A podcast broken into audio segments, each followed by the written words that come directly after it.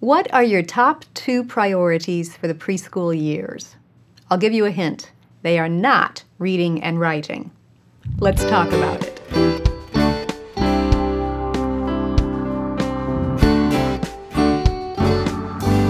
Welcome to the Simply Charlotte Mason podcast. I'm Sonya Shafer.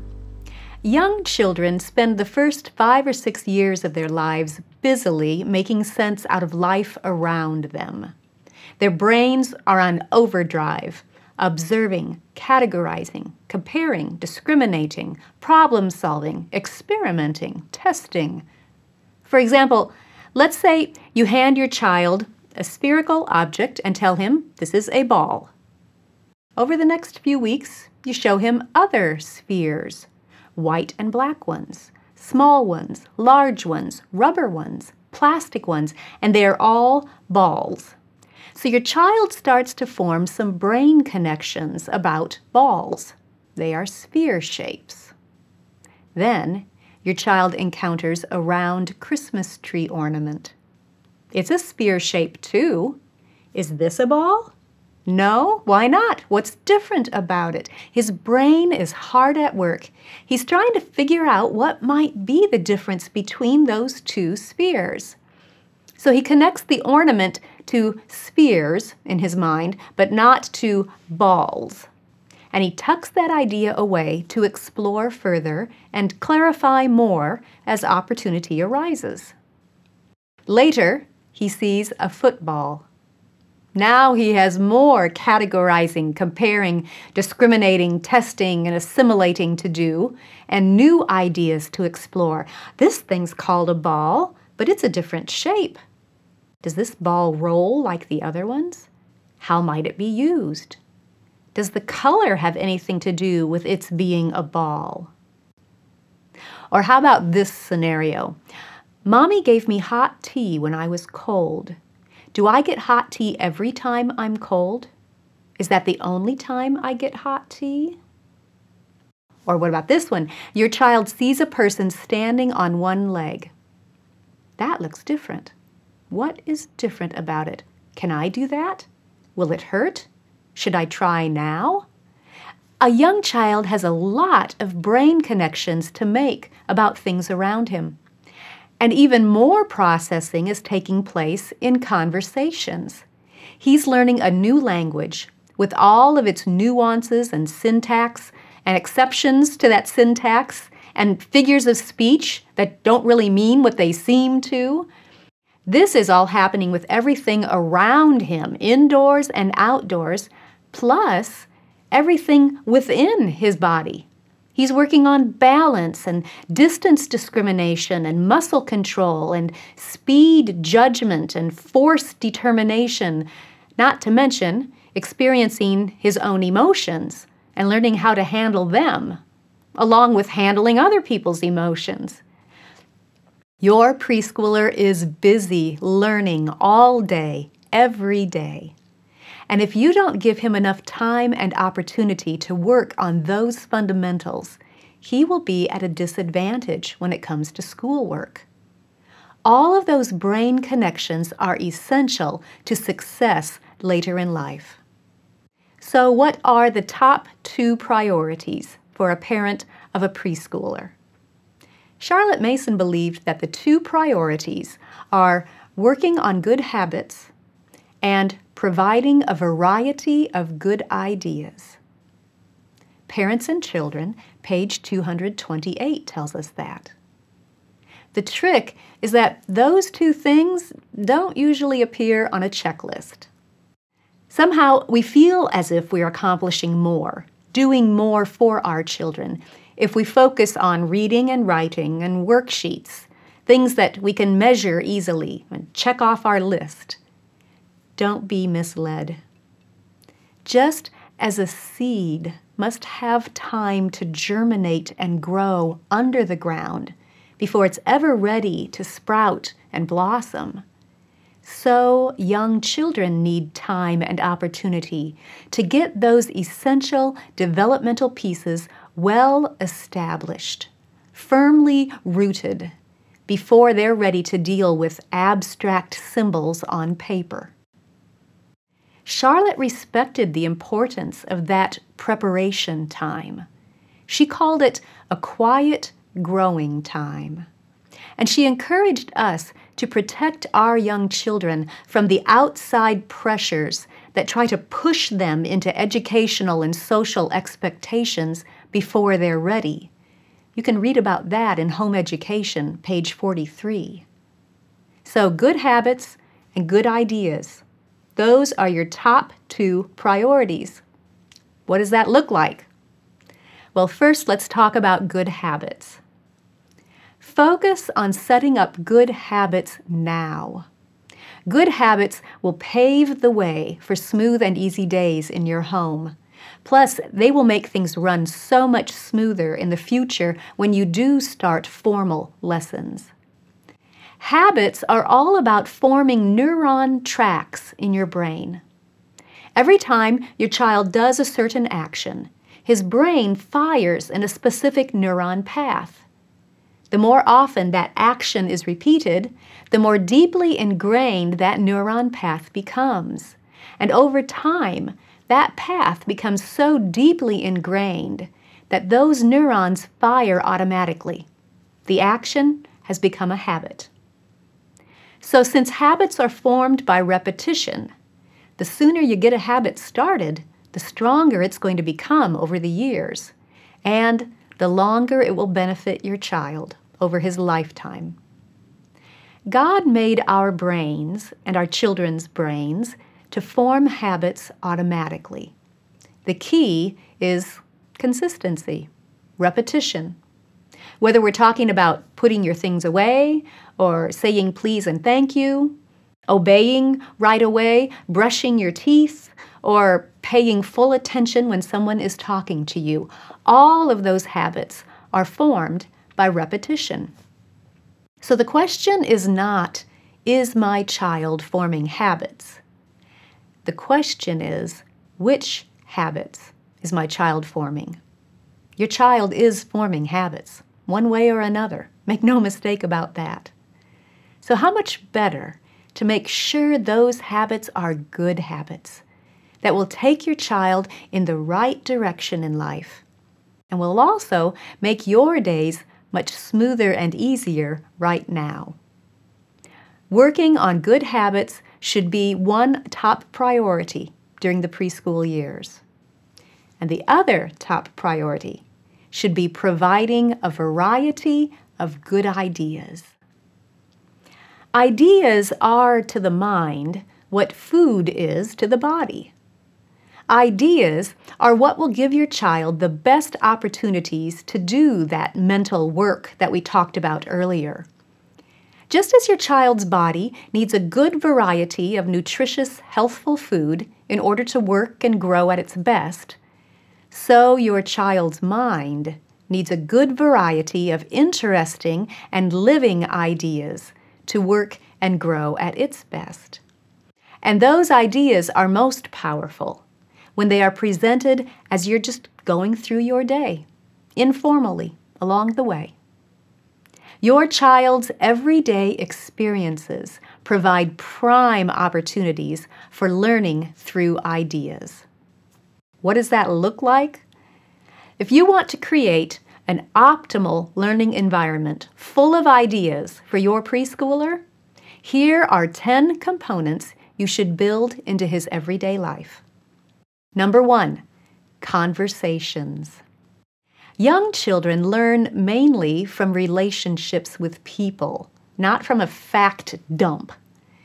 As your child's brain develops, he will at times need an adult to help him grasp a concept and conversations provide a window into what your child is thinking. So pay attention and listen for what he might need in order to figure out a concept for himself. If you can simply supply a missing piece, he will be able to confirm or refine his hypothesis and make a solid mental connection. Your job is perhaps define an unknown term or restate something in different words, or even just remind him of what he already knows. Good conversations are usually spontaneous. You never know when one will happen. And of course, don't forget that your child's also just learning the language. Conversations contribute to that work too. Hearing a variety of words and practicing the skill of differentiating between sounds are foundations for learning to read. And we won't even mention picking up good sentence structure and correct grammar and a wide vocabulary. Don't underestimate the power of conversations with your young child. Number two, playing through senses. Give your preschooler plenty of time for free play and exploring with his five senses. Open ended toys are best the kind that can be used for many different kinds of play and imagination scenarios. So provide dress up clothes, household items, blocks, stuffed animals, toys that will help him explore movement and muscles. Those are important too. Free play, using his senses, is one of the key ways that he works on those fundamental skills like eye hand coordination and balance and problem solving, visual spatial discernment, and self regulation. Most children are going to develop those things naturally if they're given plenty of opportunity to move and play with open ended toys, rather than being forced to sit still and do worksheets or computer lessons.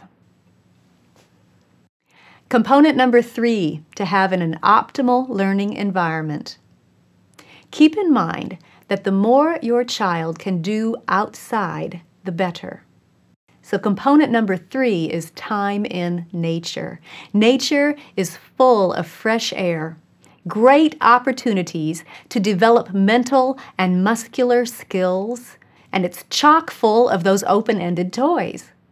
Plus, Encouraging your child to get to know nature friends in his own yard lays a foundation for science studies later. Now is the time to become personally familiar with plants and animals, the sun and shadows, and birds and insects, and weather and rocks and stars, and all of God's creation right outside your door. Number four, with an optimal learning environment, is books and stories.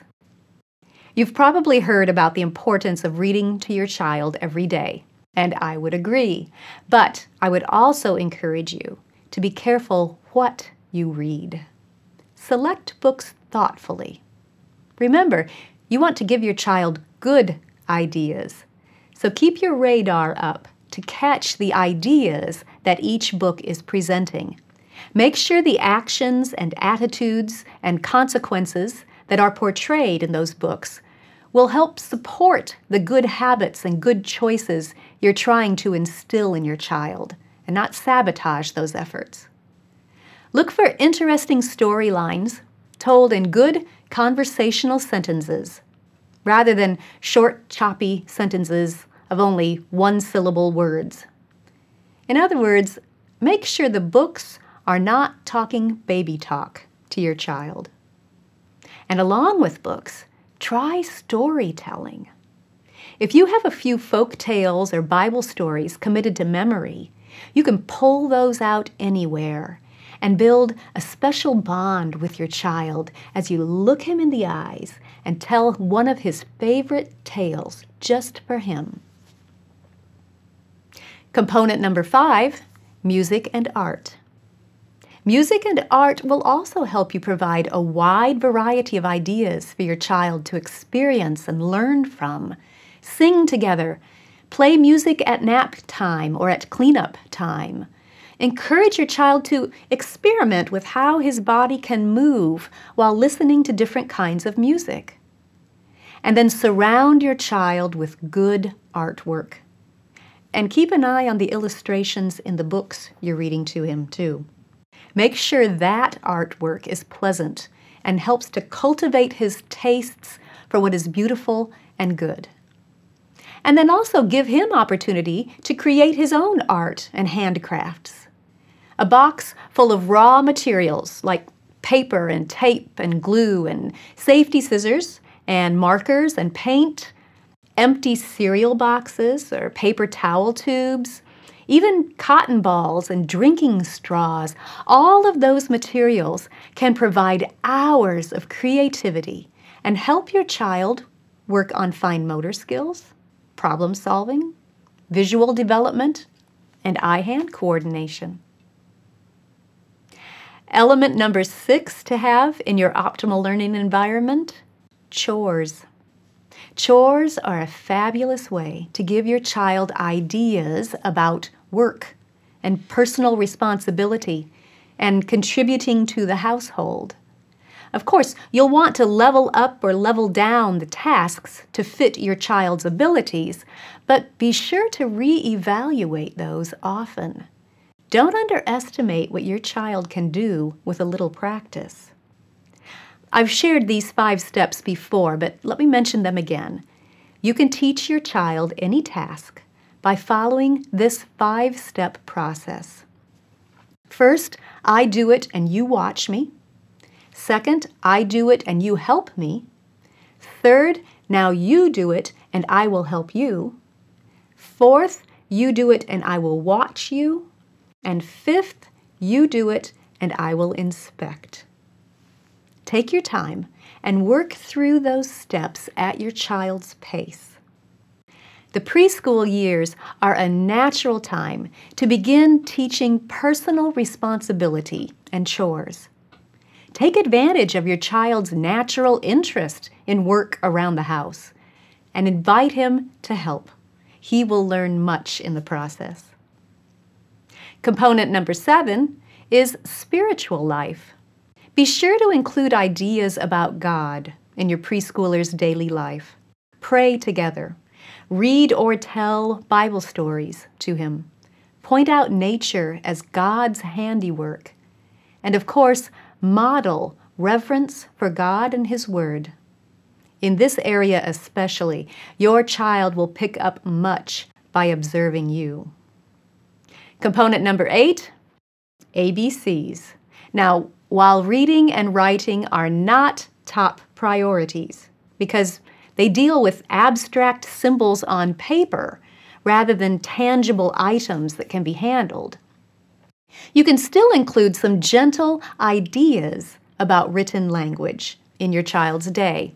Get him some letters that he can handle and play with they might be wooden blocks with letters on them, or magnetic letters, or foam letters, something that he can pick up and manipulate. And then you can incidentally introduce the letter names as he's playing, just as you do the names of his other toys.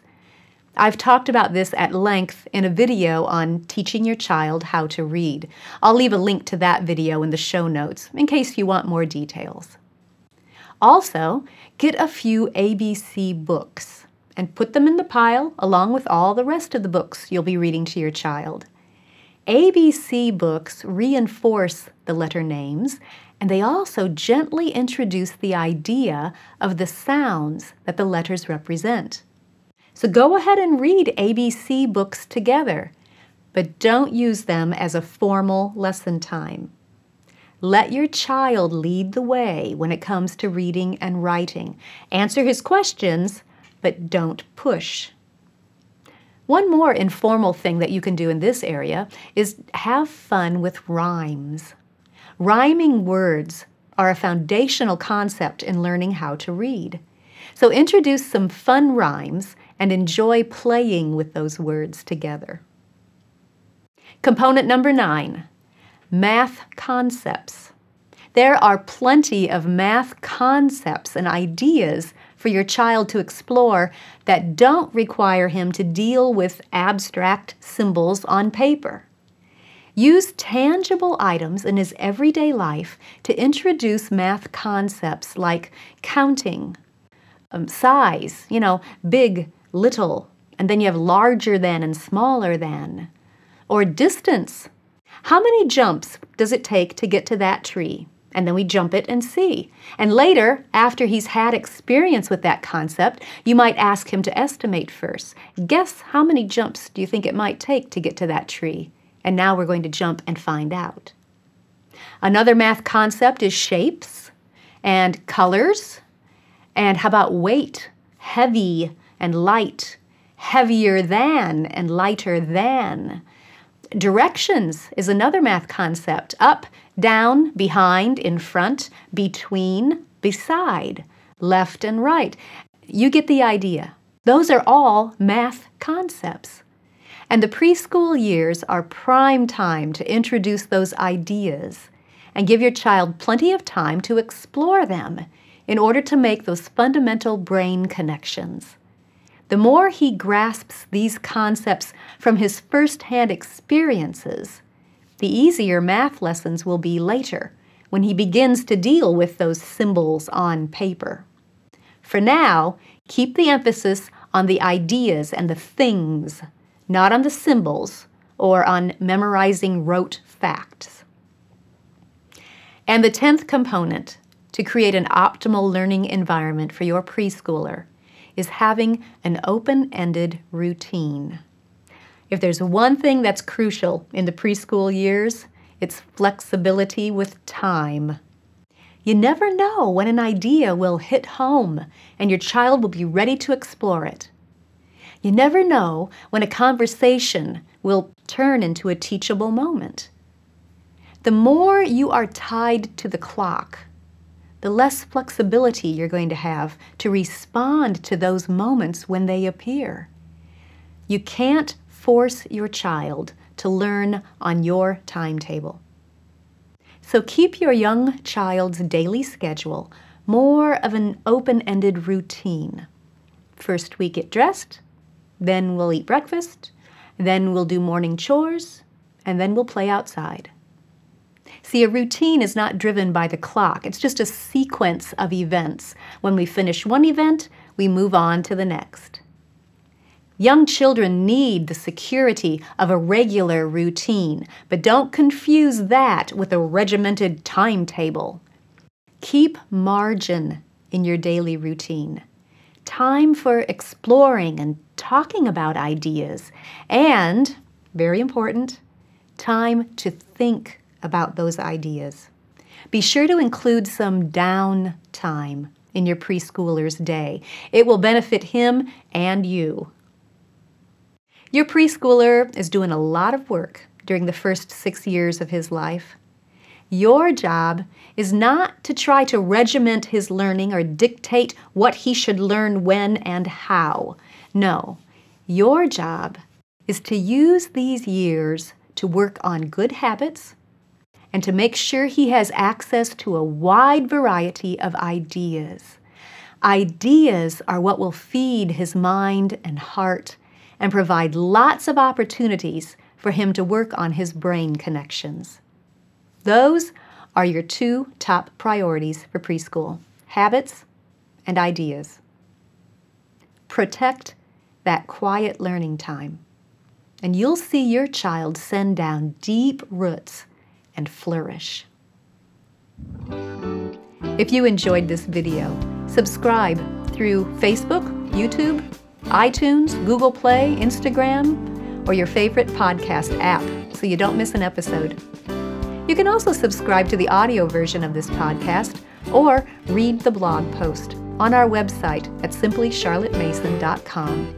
All of those links will be in the notes. Thanks for joining me. See you next time.